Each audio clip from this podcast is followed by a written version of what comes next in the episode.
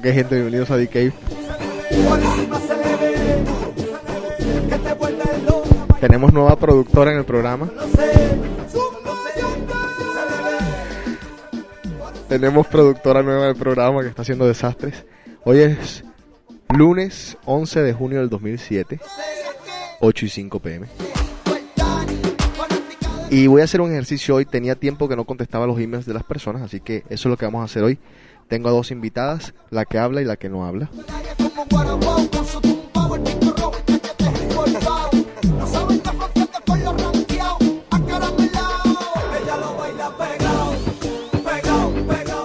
¿Vas a hablar hoy? Ya veremos. Wicha, ¿cómo estás? Bienvenido. Aquí, tranquilo. ¿Cómo te ha ido? Bien, bien, gracias. ¿Qué tal el fin de semana? Activo. Estuvo padre. Sí, escuché un rumor por ahí. ¿Ah, sí? Sí. Que te gusta bailar. Pegado.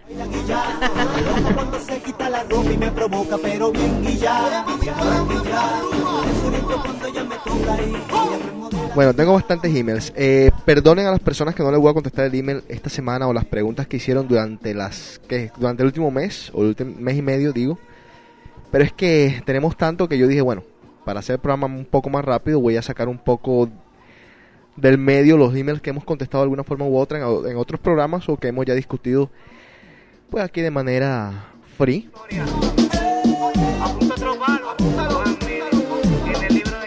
Estén pendientes que esta semana también sale el top 10 de junio 2007. Quiero que ustedes me cooperen con las preguntas que, que mandan los oyentes.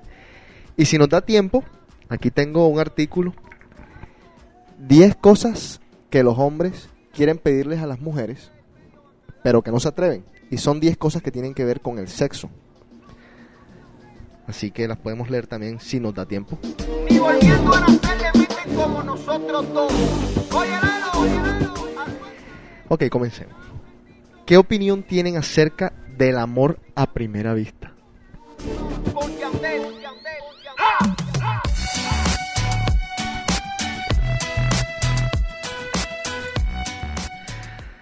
A ver, Wicha. ¿Te has enamorado a primera vista? Sí, una vez. ¿Funcionó? Eh, duramos casi cinco años de relación. A ver, a ver, espera, explícame. O sea, se vieron, se enamoraron ese mismo día y duraron cinco años de relación. Sí. Pero, o sea, no empezamos la relación en cuanto nos vimos. O sea, nos vimos y fue una cosa de que yo lo vi y él a mí eh, me dejó impactada. Ajá. Yo a él igual. Eh, Modestia aparte. modestia aparte. Ajá. Yo, el, el amor a primera vista funciona cuando es mutuo, ¿me entiendes? Claro. Si no, no. Si no, se queda en amor platónico. Entonces, eh, después, sin que nadie nos presentara, resultó que íbamos en una gira de deportes, entonces empezó a preguntar cómo nos ha ido nosotros en el partido y sacamos plática. Ahí empezamos a, a conocernos. Yo en ese entonces, yo estaba enamorada de otra persona, pero de repente esa persona llegó, me sacudió y empezamos a salir y, y ya eventualmente al tiempo nos hicimos novios y duramos casi cinco años. Ok, el tuyo es un caso quizás excepcional, pero de las cosas que has escuchado, ¿funcionan esos amores a primera vista? Yo creo que se da muy poco. O sea, Digamos, uno de 50 por ahí. o, me- o o sea, menos. menos quizá. O sea, que tuviste suerte, Tuve suerte. Yo creo que ha sido la relación más linda que he tenido. de verdad. Yo no, Sí. no yo creo que no. Yo, yo creo que no existe el amor a primera vista aparte de tu caso, sino lujuria a primera vista. Ah, no. Digo. Bueno, eso existe mucho. Claro, claro.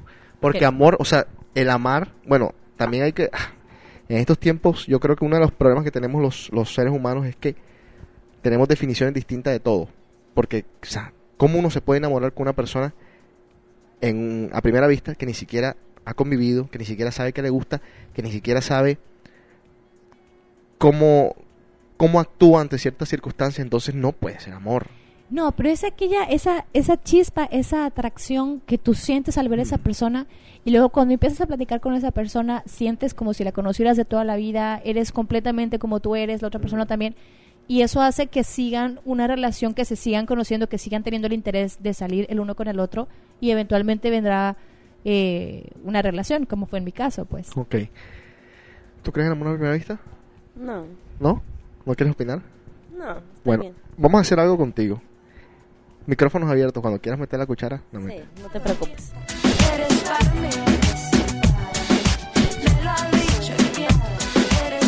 Esta pregunta está un poquito complicada. ¿Cuáles son tus tres más grandes virtudes y tus tres más grandes defectos? A ver, Wicha, ¿qué tal? Yo creo que esa, la curiosidad la tienen hacia ti. Yo creo que más bien tú contestas sí, pero, las preguntas. pero igual ese fue La el, gente que va a querer saber de mí. por pero ese Dios. fue el pacto. Ese fue el pacto en el que quedamos.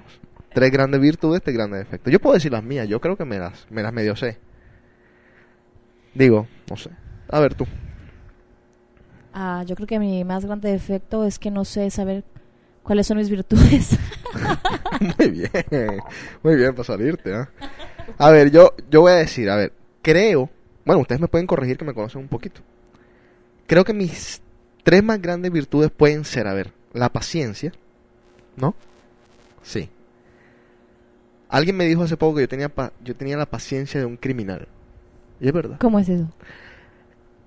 de un a veces los criminales son muy pacientes para muchas cosas, o sea, tienen, o sea, por ejemplo, nosotros siempre queremos cosas inmediatas.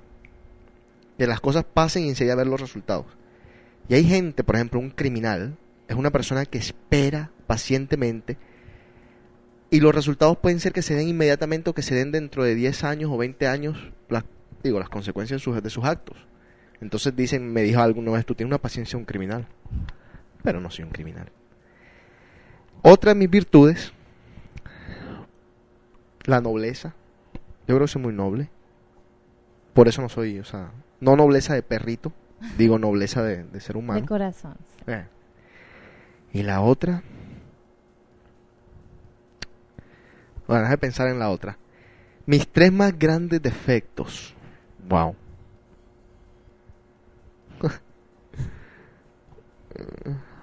Soy terco. ¿Qué? No, quita. sí. Puedo ser creído de vez en cuando. Pero eso está bien a veces. No sé, tengo que pensar bien esto. A ver. Uy. ¿Cómo sé si la persona con la que estoy es la que es? Hija, si no lo sabes tú, ¿cómo lo sabes Pero, demás? A ver, pero ¿has tenido tú alguna vez la sensación de que has estado con la persona con la que tú dices, bueno, esta es la persona que es, con esta persona yo voy a tener mis hijos, voy a tener mi vida, esto es, esto es lo mío. No, ¿Nunca lo has sentido? no. Ni al principio de la relación, digamos, en los primeros, en el primer, en los primeros seis meses o en los primeros... No.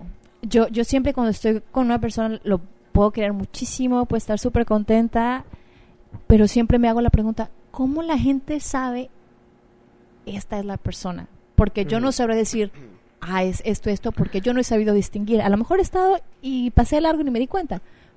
No, pero, yo Wicha, no sé. entonces tus relaciones comienzan para terminar. Bueno, si la historia no se equivoca, yo creo que sí. No, la que se equivoca eres tú por, por no, por no ver mi la historia, historia. mi historia, mi historia. No, o sea, yo Ujú. en el intento, más vale morir en el, en el intento. Yo no he encontrado a esa persona, pero sigo intentando. Ok, yo estaba pensando en esta pregunta porque la, la leí antes de comenzar el programa y anoté unos, ciertos puntos, sí, ciertos Tramposo. puntos que yo digo, fue la única que anoté de hecho, Mm. porque me llamó la atención. Hay ciertos puntos que yo digo que con estos puntos de pronto uno puede reconocer que, que la persona es la que es. Digo yo, primero, si es una persona que te respeta, a ti, a tus ideas, a tus planes, a tus sueños y a tus metas. Que eso es muy difícil en esta vida. Siempre hay alguien que se te mete y te dice no, como los discutíamos en el programa pasado. Dos, la honestidad. Es muy difícil ser honesto, pero si hay una persona que es muy honesta contigo, tú puedes decir, wow, ¿me entiendes? Como que, "Hmm, espérate. Porque igual te pueden estar mintiendo todo el tiempo. Correcto. Entonces, ¿por qué la honestidad? Yo digo porque te ofrecen la tranquilidad mental. Yo me acuerdo que una vez Shakira habló de esto mucho. Que le preguntaron, ¿tú qué ves un hombre? Y ella dijo, yo nada más veo una sola cosa un hombre. Tranquilidad mental, que me dé paz. Que yo pueda dormir todos los días. Es muy importante. O sea, muy importante. Que el tipo te diga, por ejemplo, ay, ¿sabes qué? Me voy, Wicha, me voy a, a San Francisco porque tengo una junta de trabajo, tres días. Y tú sepas que todas las noches él digamos que se va con, con los compañeros de trabajo a tomarse unos tragos. Como tú quieras, estás en tu casa, tranquila, viéndote la novela, cortándote las uñas sin ningún tipo de problema. Muy jodido y muy difícil de conseguir hoy en día. Tercero, que se muera por ti. Que exista admiración mutua. Yo digo que las personas se tienen que morir por el, el uno por el otro. Admirarse mutuamente día a día. Porque si el día que yo comience a no admirar a alguien, ese día se me comienza a bajar la persona. Y eso, por ejemplo, las mujeres y los hombres tenemos que tener mucho eso en cuenta porque cuando decepcionamos a las personas, por eso se van bajando. Y lo cuarto que se me ocurrió, pensé que iba a sacar cinco y no pude. Que sepa escuchar. Y ahí está la base de la comunicación. Y eso también es muy jodido en estos días. ¿De acuerdo? ¿Algo que Estoy agregar? de acuerdo. Sí, no, completamente de acuerdo. Lástima que en el camino me he topado con que esas virtudes, esas características no se han cumplido. Pero Next. Es que, eh, pero exactamente, entonces a eso es lo que vamos. El día que tú, por ejemplo, salgas con alguien, obviamente al principio nadie va a ser honesto. Porque, o sea, si tú vienes y le tiras a una persona todo al principio, no digo, van a serte honestos, pero no te van a decir absolutamente todo. O sea, siempre hay ciertos, ciertos como que Miedos a Sí, como decir que- la verdad. todavía no le voy a decir esto porque, pero eventualmente se van abriendo las personas, te van diciendo todo. Pero igual, si al principio de una relación, a lo- en los primeros tres meses, te echó cuatro mentiras, chao, descartado. Si te dice, eh, Wiche, ¿tú qué vas a hacer? Y tú le dices, yo voy a hacer, quiero ser, quiero barrer los pisos. O quiero ser astronauta. Y te diga, "Pff, estás loca. O sea, nunca vas a lograr hacer eso. Chao. ¿Me entiendes? O sea, chao de una. Y, ¿qué más? Y que no se muera por ti. Bueno, eventualmente hay gente que no se muere del, del principio por ti, pero igual, eventualmente se puede morir por ti. Eso sí, se le puede dar tiempo. Y que te sepa escuchar. Imagínate que estar harto con un tipo, que tú le expliques mil veces una cosa y nunca te entienda. Suele pasar a veces. Mucho. Y sobre todo que no te escuche. Porque te pueden escuchar. Por ejemplo, yo tengo algo que yo te puedo escuchar mil veces, tus puntos de vista. No puedo estar necesariamente de acuerdo, pero te estoy escuchando. Y dentro de 10 días de pronto me siento a pensar y digo, sabes que tienes razón. Pero hay gente que no lo hace, o sea, simplemente dice, no, lo mío es lo mío y chao.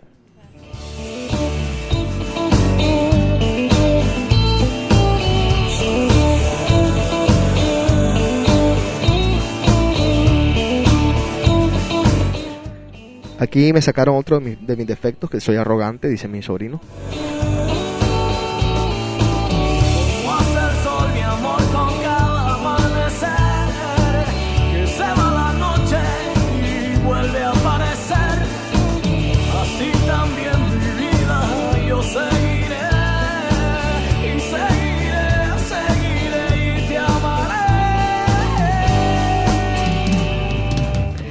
¿Qué lugares me recomiendan en línea para comprar los juguetes que mencionó Juan Carlos en Cave? Uy, esto fue hace mucho tiempo.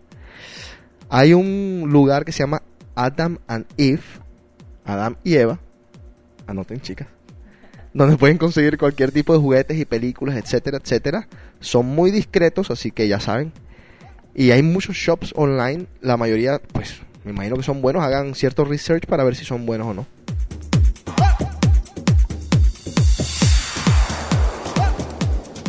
Dice, soy una persona muy celosa y escuchando el decay pasado me entró la curiosidad. ¿Cómo se controlan los celos? ¿Qué debo hacer? Siento que estoy perdiendo a mi novia por culpa de los celos. ¿Eres celosa, Wicha? Yo creo que no. O ¿No? sea, lo- yo creo que el celito normal, pero Ajá. no creo. ¿O tú qué dices? No, para nada. No, no soy celosa. ¿No? No, normal. Cuando debe de tener. Te da la cosita, pero no la externalizas. Ok, actúas. ¿Cómo te Me controlas? contengo. Exactamente. Entonces, a ver, ¿cómo haces para contenerte? Para no formar un show en público, para no, para no hacer el ridículo que siempre hacen los celosos. Uno no puede controlar las cosas que pasan, pero sí las reacciones que uno tiene ante las cosas. Claro.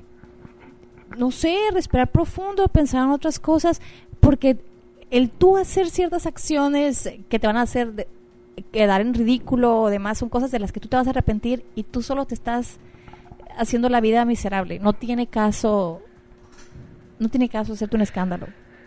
Ahora, eh, yo creo que esto de los celos tiene do- dos partes. Al que le dan celos, y la otra persona al que uno cela. Obvio, ¿verdad? Pero a veces, por ejemplo, yo digo, si yo salgo con una persona que es muy celosa y que de verdad a mí me interesa como persona y yo sé que de pronto es muy celosa, pero son celos controlables, son, son celos, es una persona muy abierta que va a aprender. Te digo, yo por ejemplo, de, mi, de cuando yo tenía 16 años a hoy en día, mi nivel de celos se ha ido al piso. O sea, antes yo era un celoso extremista hasta de todo. Y hoy en día digo que tengo celos normales, pero no mires así. Pero igual controlables.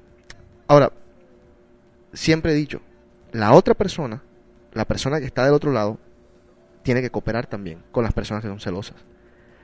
Yo conozco muchos casos de amigos míos que son celosos y que las novias parece, y en verdad viéndolo desde el punto más neutral, y no es porque sean mis amigos y uno siempre se pone de la parte del hombre, en verdad que no es eso, pero viéndolo de la forma más neutral, a veces las mujeres, en este caso ellas, parecen gozar, gozar con los celos de mis amigos. O sea, es una cosa espantosa, o sea, hacen cosas que no tienen por qué hacerlo, pasan por un lugar que no tienen por qué pasar, hacen un movimiento que no lo tienen que hacer simplemente para ver a mis amigos vueltos locos. Entonces, también tiene que haber cierta cooperación de las personas que te está dando los celos. Y por el contrario, en vez de, de estar como que incitándote a ser celoso, dele la confianza para que él no sea celoso. Yo pienso que lo peor, la peor parte de los celos está en el que tú te empiezas a crear historias que no existen. Claro. Eso es lo que produce los celos.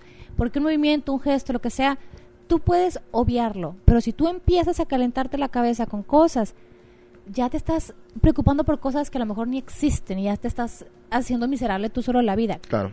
Hay gente que sí disfruta sentirse celado. Hay gente, a mí me ha tocado novios que me decían, me gusta que te pongas celosa, pero es que como yo tengo mucha paciencia, tenían que hacer muchas cosas para que en verdad me, me enojara, pero es que no tiene caso. Para a mi punto de vista no tiene caso. Yo tuve un novio también que fue súper, súper celoso, que no, no puedes vivir en paz, por más que quieras a la persona, o sea, no me dejaba, me decía, y no te pongas falda, y no te maquilles, y no quiero que salgas con tus amigos, y no quiero, Mm. ¿sabes qué? Pues mejor cómprate Un perro. un perro y pero a mí déjame ser, ¿no? Es una persona que sale, que se maquilla, que se quiere vestir como quiere, déjame en paz. Ahora, ¿tú has visto alguna persona que ha cambiado, que ha sido celosa y ha cambiado? ¿O es una enfermedad que hay que tratarla profesionalmente? No sé. No tengo idea. Yo me imagino que habrá ciertos niveles en los que la gente necesite ayuda cuando son Sí. casos muy severos, porque dicen que es una enfermedad, ¿no? Sí. Los celos en exceso. Sí, sí, sí, sí. O hay gente que ha matado por celos. Sí. Y hay gente que ha hecho unas locuras Sí. salvajes por celos.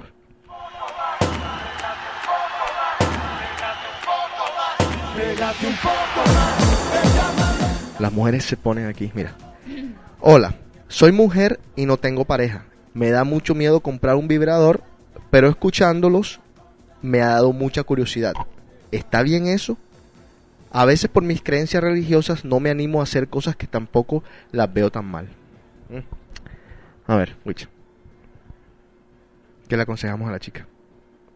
El problema es que si es algo que a ella le va a sentir mal, hacer sentir mal, o sea, no tiene caso que lo haga. Pero- ¿Entiendes? Si le va a dar, o si va a aprender a manejar ese remordimiento después, Ujú. si siente la necesidad física, eh, digo, yo prefiero, o sea, si yo fuera ella, en vez de andarte calentando y quererte acostar con cualquier hombre, o sea, ¿qué va a ver ella, según su religión, qué va a estar peor para ella? ¿Quitarse las ganas con cualquiera en una noche de copas o comprarse un vibrador? Te voy a, te voy a echar una historia. Que O la mano, pues no sé lo que sea. Te voy a decir algo que pasa mucho aquí en, en Boston con algunas religiones. Muchos amigos les ha pasado. Esto no, esto no me lo estoy inventando. Es verdad. Hay unas chicas de cierta religión que a la hora del teje maneje te dicen no lo vamos a hacer por, por donde es. Házmelo por anal. Porque quiero llegar virgen al matrimonio, porque mi religión no me lo permite. Y van y se lo dan anal. Entonces, lo que te quiero decir con esto es, o sea, está bien, las religiones nos han dicho muchas cosas por muchos años, pero muchas de esas cosas son simbólicas y ya estamos en una época en que las cosas han cambiado. O sea, si fuera la Biblia, digamos, si la leyéramos como, como las leían en, en las escuelas, ninguno fuéramos al cielo. Porque masturbarse a todas estas es supuestamente ante la religión, ¿no? Entonces, ya nos masturbamos. Yo no iría al cielo. Desde los 13 años me, me fui al infierno. Pecador. Claro. Entonces, o sea, no, no creo que sea. La religión no puede ser un impedimento. Obviamente, es un impedimento a la hora de, por ejemplo, por decirte algo, eh, desear a la mujer del prójimo. Que igual la gente lo hace, porque a veces tú no sabes ni qué es del prójimo, ¿me entiendes? Ves a una muchacha que va por la calle, que tiene una falda, le miras el trasero y es la mujer del prójimo, porque es la mujer del prójimo, ¿me entiendes? ¿Y tú qué sabes que si era la mujer del prójimo o no? Entonces son ciertas cosas, obviamente, no matar, eso es algo que sí es estándar para todo el mundo, que si mataste te vas para el infierno, digo, ¿ves? Simbólicamente. Pero un vibrador, por favor, o sea, cómprate el vibrador, o sea, déjate de joder. lo vas a lo vas a disfrutar mucho y no te pongas como baja. Peores cosas seguramente habrás hecho en tu vida que pecar por un vibrador.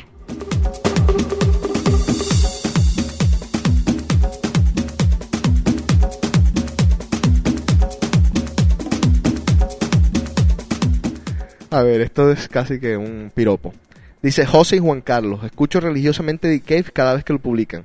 Hoy leí el nuevo blog y créeme que estoy tan de acuerdo que puse a mi esposa a leerlo. Me, me molesta cuando meten a las esposas y eso porque me, me meten a mí en lío. Para que sepa cómo los hombres nos sentimos a veces. Gracias por ser la voz de quienes a veces no sabemos decir las cosas. De nada.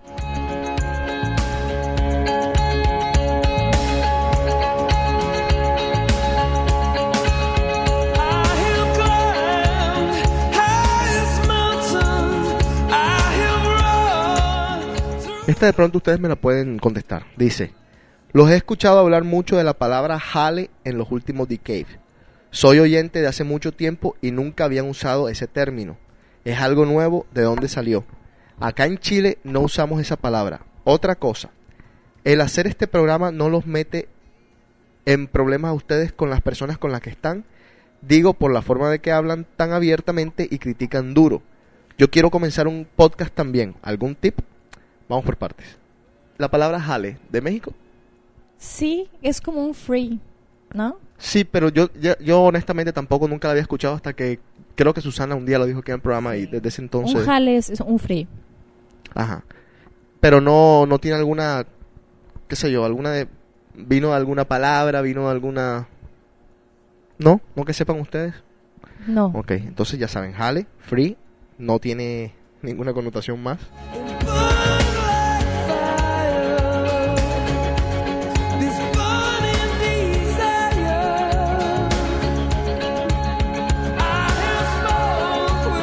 A ver, dice...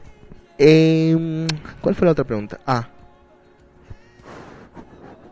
Ok, que si nos metemos en líos con las personas con las que estamos para hacer este programa. Claro que sí.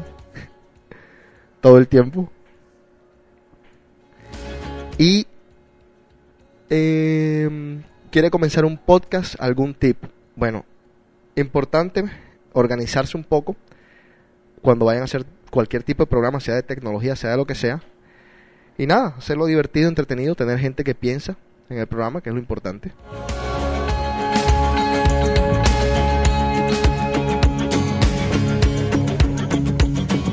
¿Qué? Buen equipo como nosotros. Esta acaba de llegar hace nada más que un par de horas. Dice: Hola José, acabo de leer tu blog. Es que acabo de publicar un blog nuevo y me gustó mucho. Y quiero decirte que tienes mucha razón. Solo quería preguntarte por qué ha sido una de las lecciones más difíciles de tu vida. Wow. Tienen que primero leer el blog. Tengo un blog nuevo en la página. Quizás pueda contestar esta pregunta ya una vez lo hayan leído para el próximo The Cave.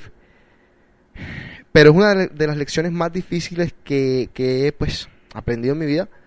Porque es verdad. Nada más y nada menos.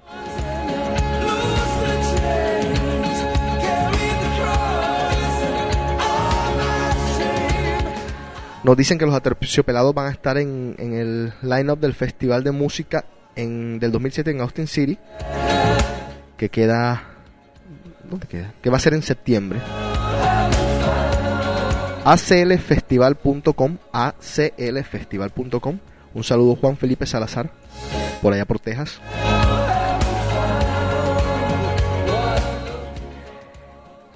Hay alguien que es un admirador del chino le ha mandado muchos mensajes, así que pues Chino no está por acá en este programa, va a estar en programas futuros. Estaba haciendo unas cosas hoy y ya tiene un par de admiradores por acá. A ver qué más tengo por acá.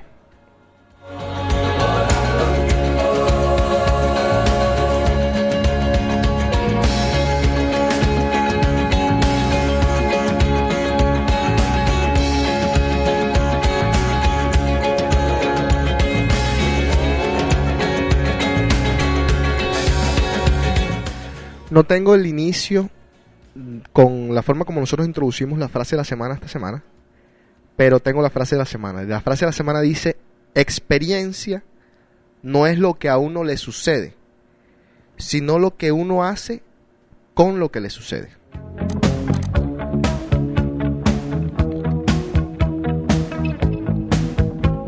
¿Quieres otra hucha? ¿Vos podés pensar? ¿Sí? Dale, dale. Un sueño es solo un sueño. Una meta es un sueño con un plan y un plazo.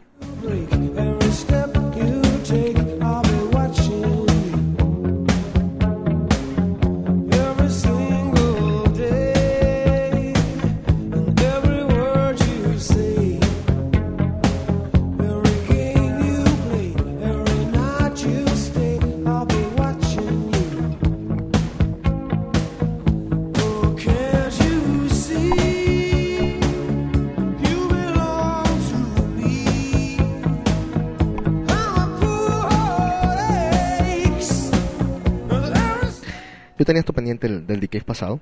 Quiero volarme algunas preguntas, algunas cosas, porque sí quiero tocar este tema, ya que ustedes están acá. Em, a ver. El título es Agobias a tu pareja.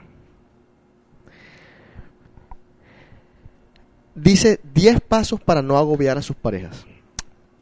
¿Cuál es la razón número uno por la que a ti en tus relaciones te han agobiado, te han cansado, te han hartado?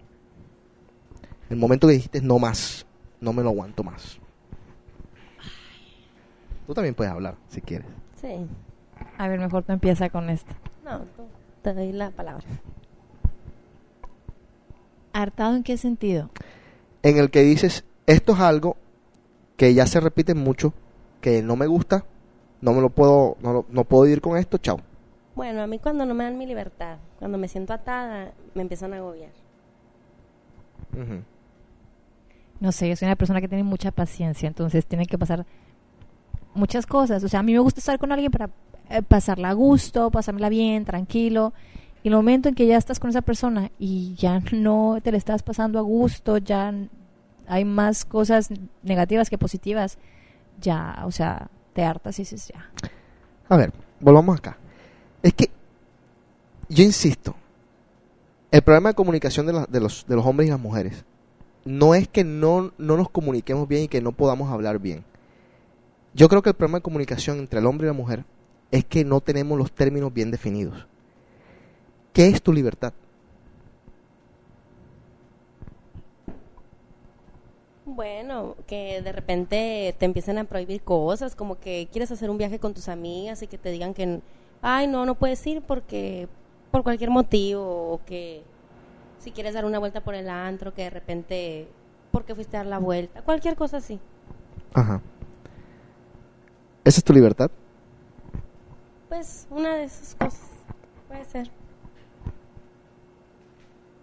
Entonces no es libertad intelectual, es libertad de libertinaje. No, ¿por qué? Pregunto, te estoy preguntando nada más. No. Ok. ¿Wicha? ¿Qué es mi libertad? Sí.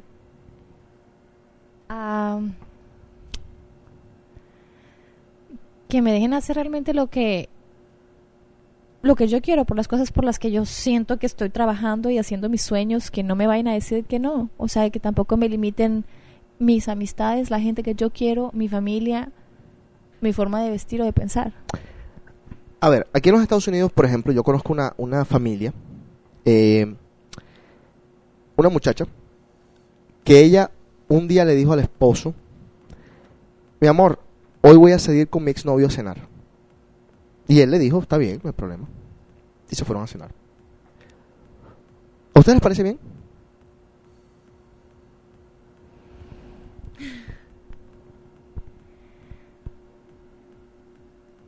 Silencio. ¿Tú lo aceptarías?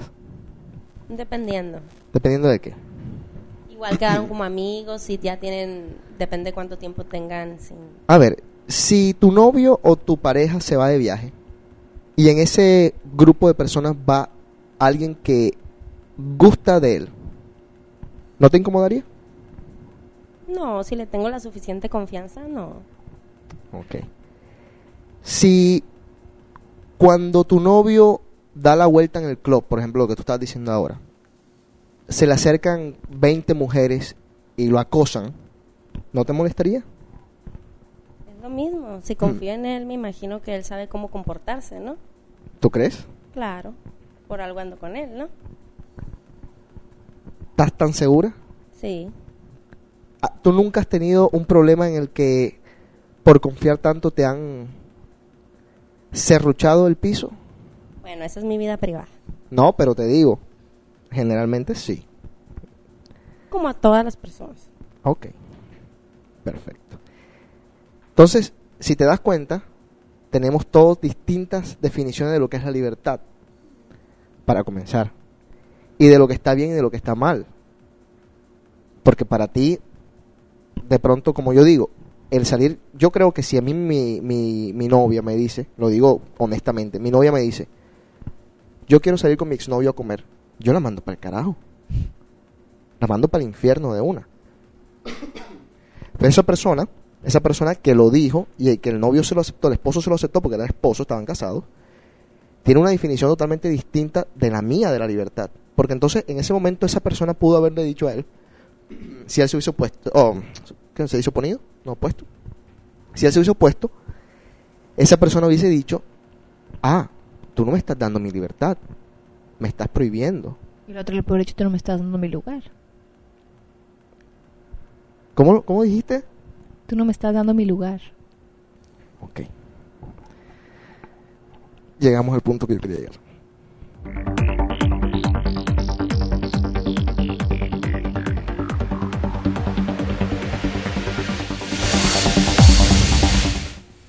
Ok, dice 10 formas para que no agobies a tu pareja. Me dicen si ustedes las tienen. Número uno, quiérete mucho. ¿Se quieren ustedes? Yo me tengo que querer más. te tienes que querer más. Algo en lo que estás trabajando. ¿Cómo haces para quererte más? Es lo que estoy tratando de averiguar. Es que la gente me dice, Wicha, quiérete más. Y yo digo, ajá, y, cómo- y- y- pero ¿y qué hace uno para hacer eso? Wicha, tú acabas de decir una definición que es perfecto lo que tú dijiste. Tú dijiste lo del lugar. Para quererse más, tú te tienes que dar tu lugar.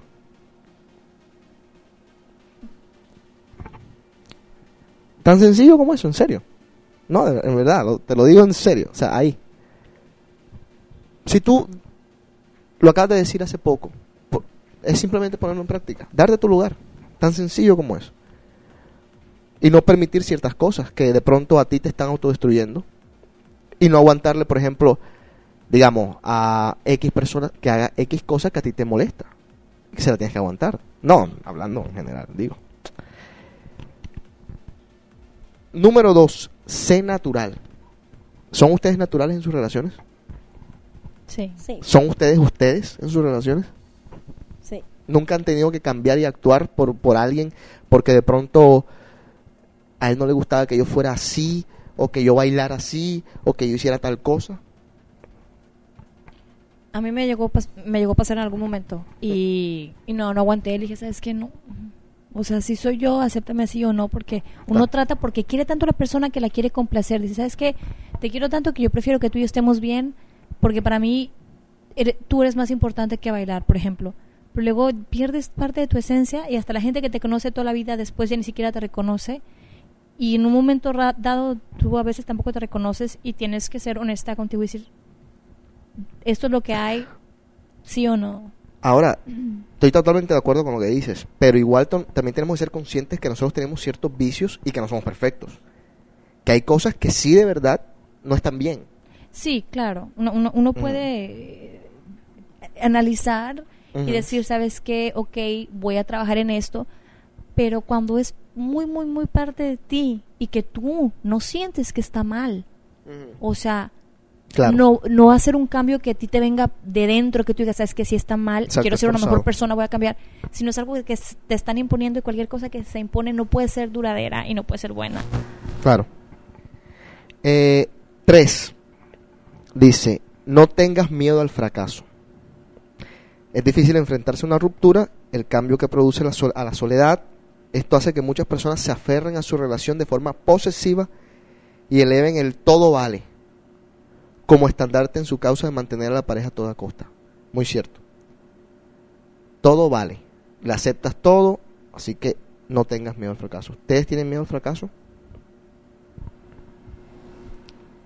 Pues yo creo que sí, un poco. En, en- en- y fracaso no solo en relaciones personales, sino que en cualquier meta que tú te pones, dicen que el fracaso es, es parte del éxito y que Claro. uno también puede encontrar éxito en los fracasos, ¿me entiendes?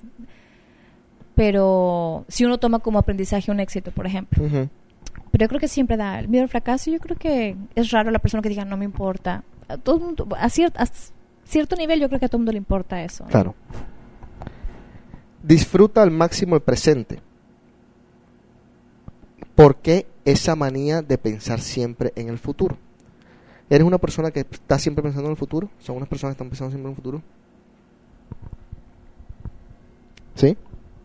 No, a veces, a veces vivo el presente y a veces sí se me ocurre pensar en el futuro, pero ¿Wicha?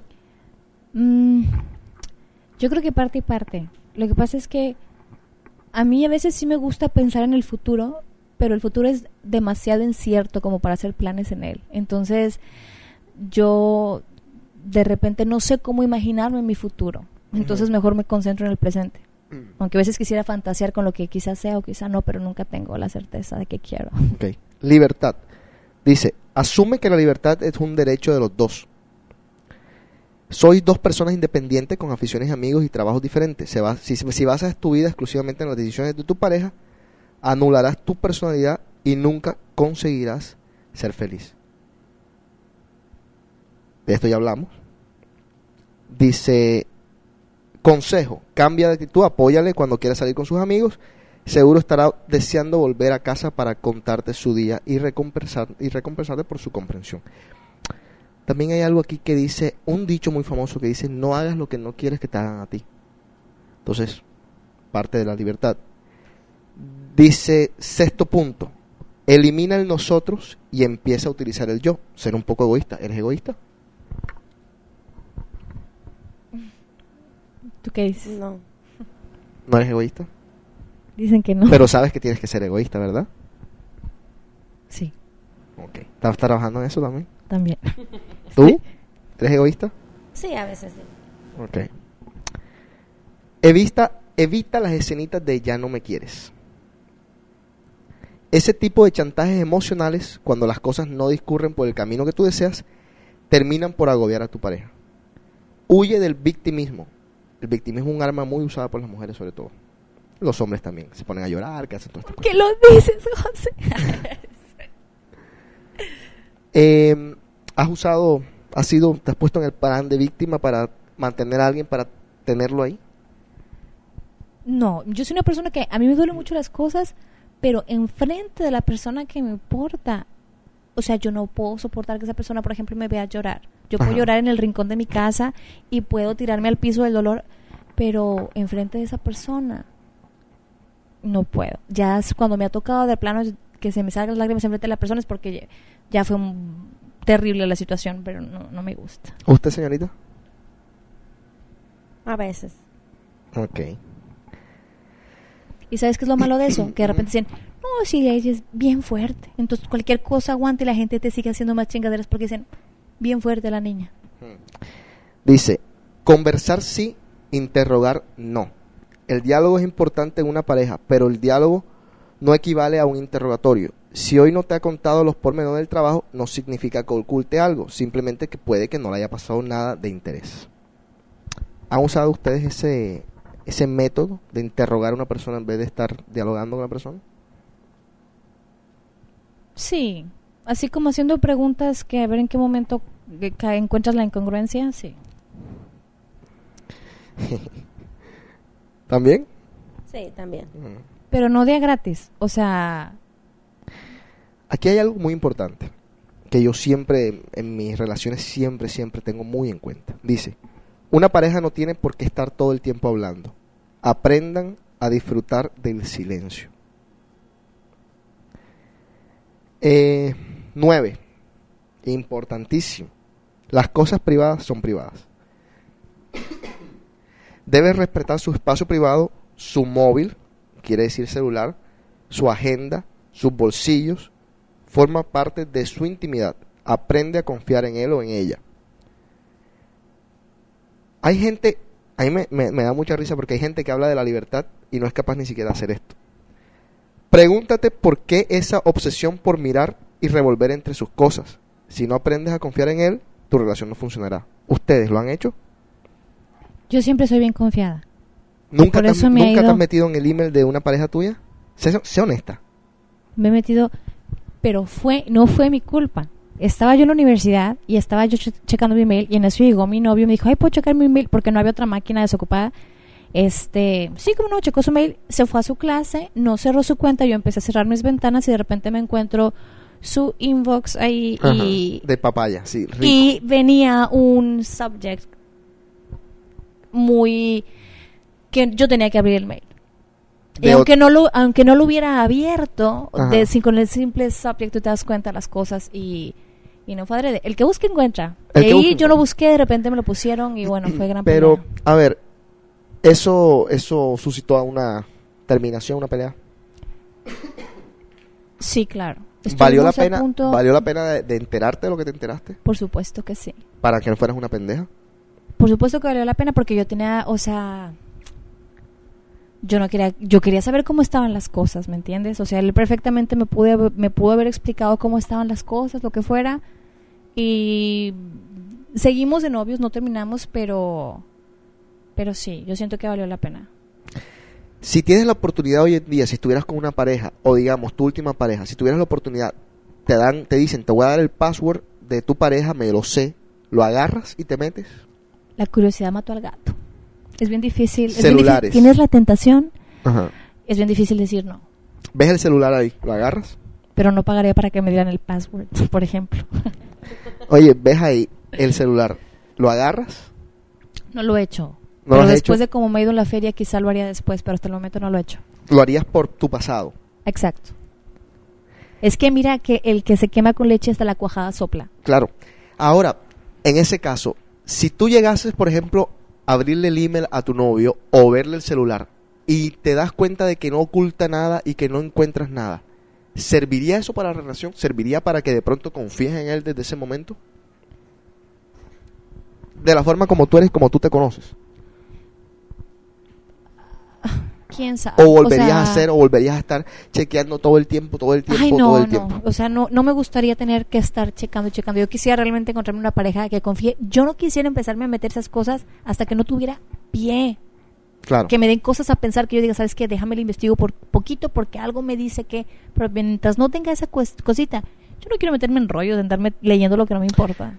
Pero, a ver, es que eso son las cosas, las cosas que no entiendo las mujeres. O sea, tú me estás diciendo a mí, con el tiempo llega esa confianza. Pero al mismo tiempo tú exiges libertad. Entonces, ¿cuál de las dos es? Es que yo de buenas a primeras no me voy a poner a investigar Ajá. y a buscar. Hasta que te den pie. Hasta que me den pie, hasta que algo pase. O sea, uno tiene derecho también a saber. O sea, si le están mintiendo o no. Si la persona es honesta y tú te sientes tranquila con eso, qué padre. Si la persona es una persona que miente también, que te hace sentir tranquila, Ajá. Pero, bicha, no voy a buscar. si, si tú sabes que tú estás con una persona que miente, o sea, el primer paso no es seguir con la persona. Correcto.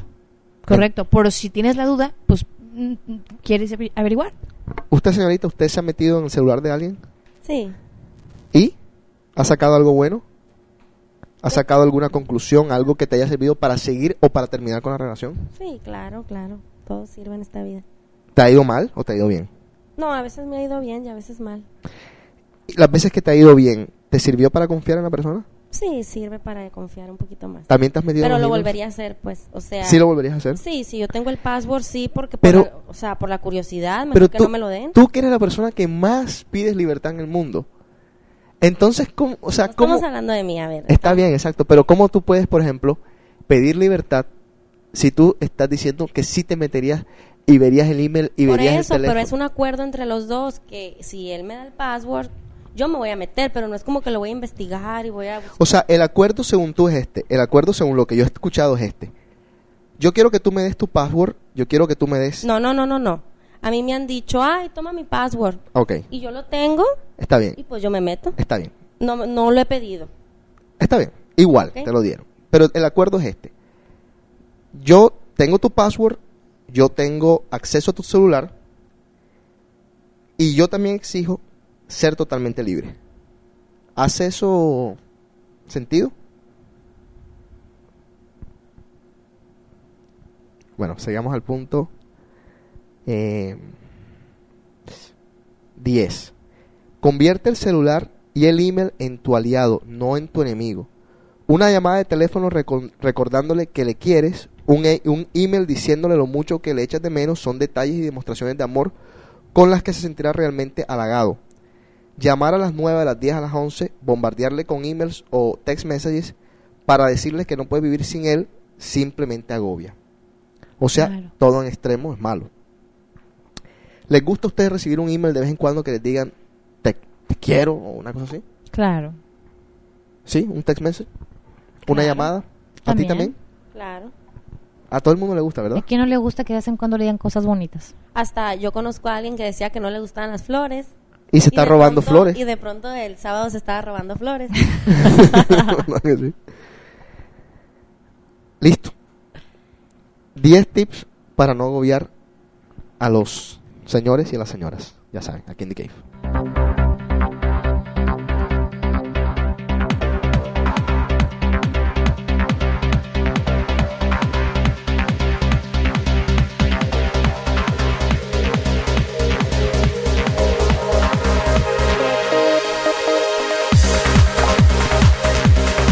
A ver, voy a ir rapidito por esta parte.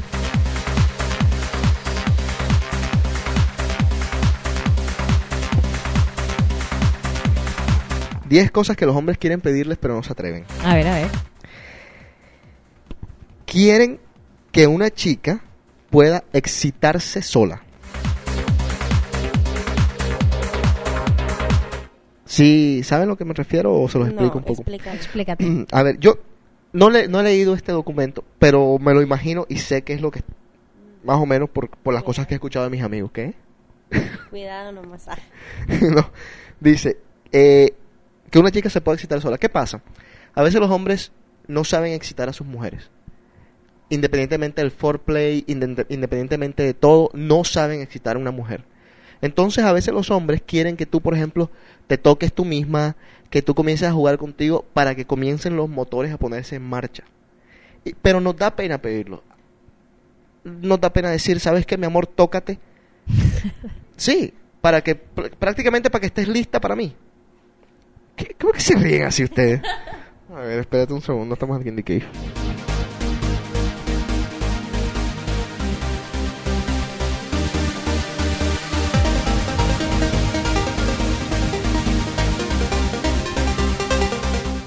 A ver, número dos, quieren un sexo divertido. No quiere decir que se van a disfrazar de payasitos, quiere decir que, por ejemplo, quieren intentar posiciones. Ah, y la risa está permitida en el sexo. Quiero que lo sepan. ¿Sí me explico? Sí, sí. O sea, que si alguno por algún error se cae de la cama o hace algo, o sea, se ríen, se limpian y siguen.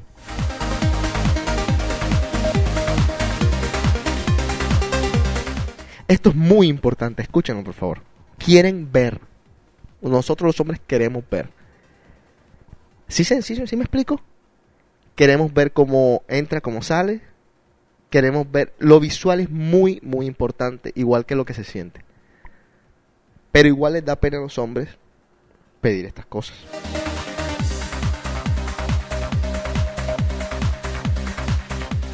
Número 4. Quieren que les des pistas. ¿Cómo es eso? A ver, por ejemplo, si me gusta, si arribita, un poquito a la izquierda, ahí, ahí me gusta, ahora hazlo así. ¿Qué pasa?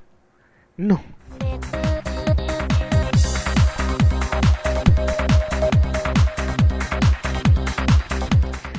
Quieren que seas atrevida, es otro de los cuentos. Ese dicho famoso de que eres una tal en el en la, en la calle y eres una tal este es.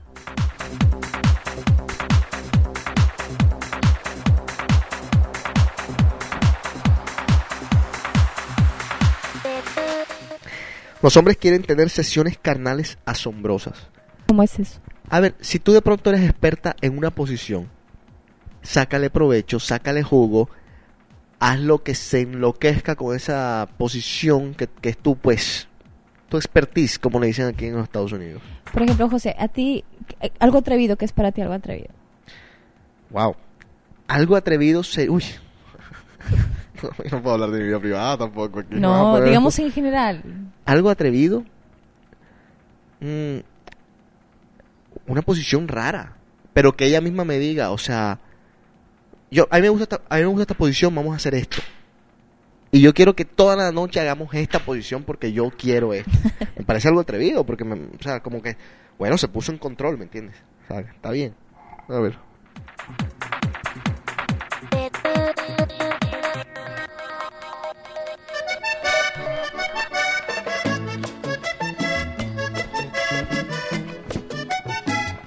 Dice, quieren cam- que cambies el paso. La repetición puede hacer que hasta la más ardiente sesión de sexo se enfríe. O sea, a veces yo me imagino que los hombres no, no dirán eso en la cama, en el pleno acto, pero ustedes tenganlo en cuenta. A veces quieren que sea más rápido, a veces quieren que sea más lento, a veces de todas las formas. Igual las manos dicen mucho, ustedes se pueden dejar llevar por las manos, el movimiento de las manos o, o la reacción del hombre para saber a qué velocidad quieren ellos en ese momento que pues que pasen las cosas. Quieren tener sexo espontáneo. Nada de estar planificando las cosas, nada de estar diciendo eh, hoy nos toca, hoy no nos toca, o sea, ahí. Ese soy yo. Quieren poseerte. Dice, la mejor forma de despertar la bestia sexy que hay en tu chico. Inicia una sesión de toma, tómame ahora que soy toda tuya. ¿Les, les ha tocado? ¿Cómo? ¿Alguna vez te has, vuel- te has puesto en ese rol que juegan muchas personas de que hoy soy tu esclava? No. ¿Nunca? Estás fallando en algo, Wicha. Hay muchas cosas de, de lo que hemos discutido hoy que vamos a tener que llevarte a un psicólogo y comenzar a trabajar. Qué estúpido eres. Y se me baja la presión. y por Es que último, me gusta que sean mis esclavos, pues. Desde aquí. Yo ya no soy dueño de mí. oye, aquí hay otro artículo increíble que también voy a tocar antes de ya despedirnos en dos minutos. Dice, quieren que no los dejes hacer nada. O sea, se queden tirados sin hacer nada de vez en cuando. Que ustedes se muevan. ¿Qué? No, a ver, ¿qué pasó? Qué flojos. Ah, pues. De vez en cuando. Aquí dice, secretos de la atracción sexual, el poder del olor. Definitivamente. ¿Con qué estábamos hablando eso de que... el- no, no sé.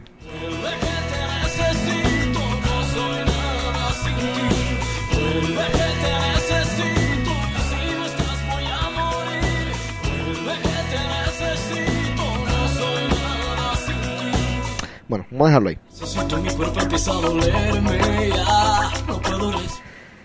The Cave. En DJC.com pueden mandar los mensajes a DJC.com. También pueden meterse a DJC.com y mandarlos por la sección de The Cave. Son totalmente anónimos. Hay una encuesta nueva, hay un blog nuevo, hay un top 10 nuevo. Así que chequen todas esas cosas en cuanto puedan. Desde la casa de ¿Alguna pregunta, algo que les quede a ustedes, señoritas? Nada por lo pronto. ¿A ustedes, señores? No, nada. Señorita, ¿qué pasó?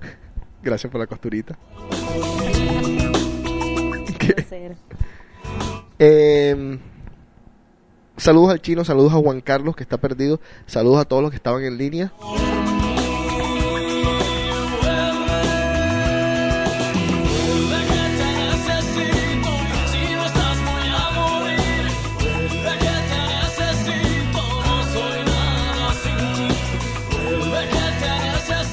Este viernes en Avalon, Paul Van Dyke, jockey número uno del mundo.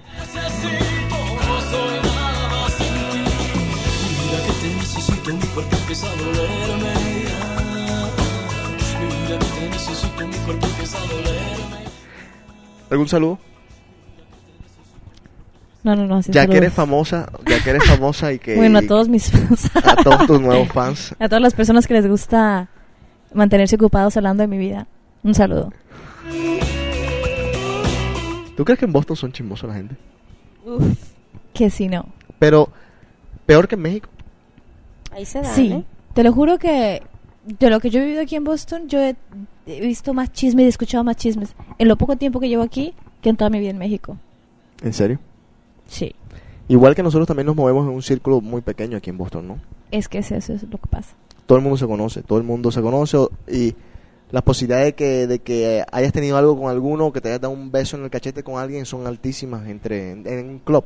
o Pero lo que pasa es que luego la gente siempre está metida, queriendo averiguar qué pasó y preguntando y contando, porque la gente no se puede dedicar a vivir su vida tranquilo, o sea, tienen que estar eh, hablando o enterándose de la nueva historia, porque si no se aburren aquí, parece que como Boston es tan rutinario, a lo mejor tienes que mantenerte entretenido de cierta forma y parece que a la gente le gusta eso.